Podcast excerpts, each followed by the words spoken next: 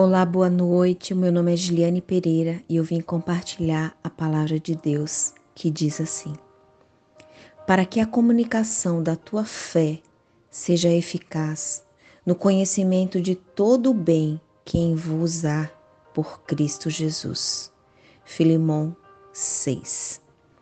No momento em que encontramos Jesus pela primeira vez, nossa vida é transformada para sempre. Eu não sei como foi o seu encontro. Eu não sei como foi a sua entrega. Mas é um momento que jamais eu vou esquecer na minha vida. E por que então é tão difícil apresentar-lhe aos outros? Afinal de contas, compreendemos o efeito incrível e eterno de conhecer Jesus terá na nossa vida. Jesus nos salva e nos transforma. Ele também nos dá o maravilhoso privilégio de fazer parte da salvação e da transformação de outras pessoas. E, no entanto, quando temos oportunidade de falar sobre Ele, podemos ser tomados pelo medo.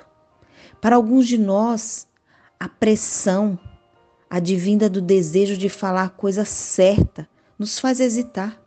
Temos medo de dizer algo errado ou de maneira insensível afastando inteiramente a pessoa que nós queremos falar, proclamar esse homem, essa pessoa que transformou a nossa vida.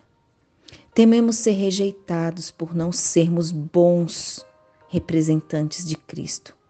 Orar antecipadamente é, portanto, algo crucial. A oração do apóstolo Paulo é um modelo para nós cristãos e membros da família de Deus. Embora compartilhar a fé seja um chamado divino, é um instrumento para fazer avançar a obra do Senhor. Não teremos condições de fazê-lo sem o poder de Deus, por isso devemos pedir-lhe que nos abra a oportunidade de falarmos de Jesus e nos capacite a comunicar seu amor de maneira em que as pessoas possam compreender e que elas se sintam atraídas por Ele.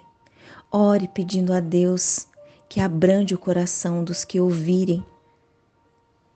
Abra os olhos, os ouvidos, a fim de receberem a verdade. Peçam coragem para compartilhar sua fé e Ele vai te dar. Que Deus possa conceder todos os desejos dos nossos corações nessa noite e que nós possamos proclamar esse amor esse primeiro amor inabalável. Que Deus te abençoe grandemente. Muito obrigada.